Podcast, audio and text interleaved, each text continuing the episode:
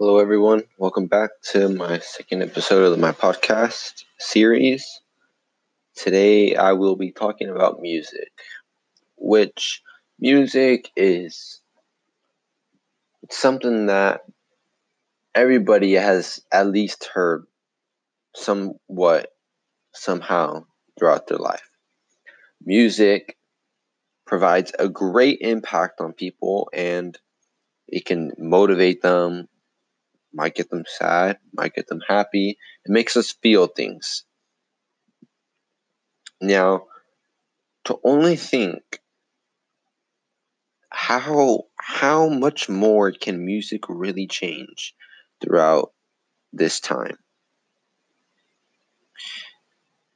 There's so much that we don't even know the possibilities of how we're going to be able to stream music, how we're going to be able to publish music, how we're going to be able to do so much different things with music. Now, artificial intelligence is actually soon to play a role in pop writing and music industries. If you guys don't know what artificial intelligence is, well, artificial intelligence is it's it's like the brain. So it will identify certain um, problems within music. It's like how we how our brain thinks and learns and adapts. It's like another human brain. So a good example would be for the brain is that when a mechanism, it's like a mechanism that can not only learn about the environment, but it can learn about itself and turn to begin to learn in new ways. So, an algorithm is a set of rules that is executed by a computer. An AI includes algorithms, but also implements general reasoning and self correction or adaptation mechanisms. Now, although AI is still in its initial stages and is not yet fully developed, there is no limit of how capable this type of technology can become. Just imagine if you had a machine and for an example, you were able to analyze Beatles songs.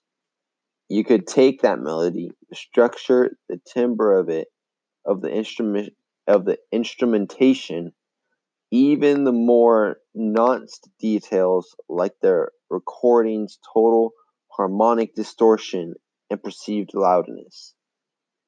Then it would then cross reference this information with people's perception to each song like the listening time or if the song was favorited or saved.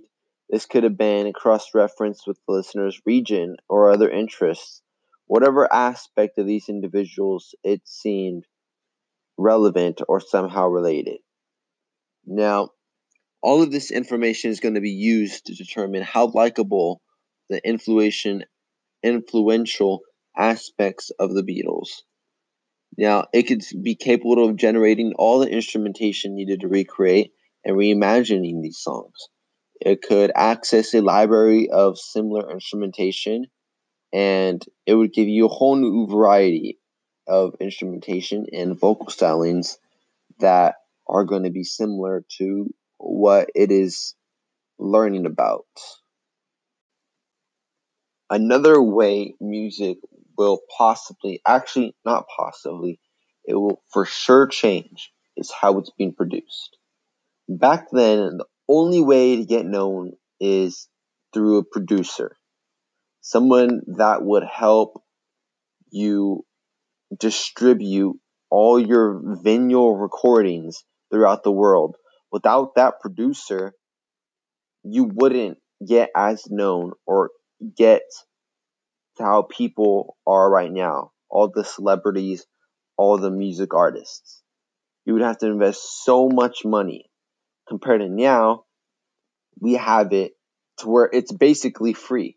We have we have SoundCloud and YouTube. These are free ways to distribute music, and if people decide to look at your music, it's through social media. Let's say you find this singer, you like this singer, you easily can spread his music through social media. He doesn't have to go through a producer, invest so much money, and it's literally almost free. Free popularity and free fame. Not until you get into like the real business and where you sign with a label and then that's where you start your so-called celebrity life. So this is how I believe music is going to change sometime in the future. Thank you everybody tuning in and see you next time.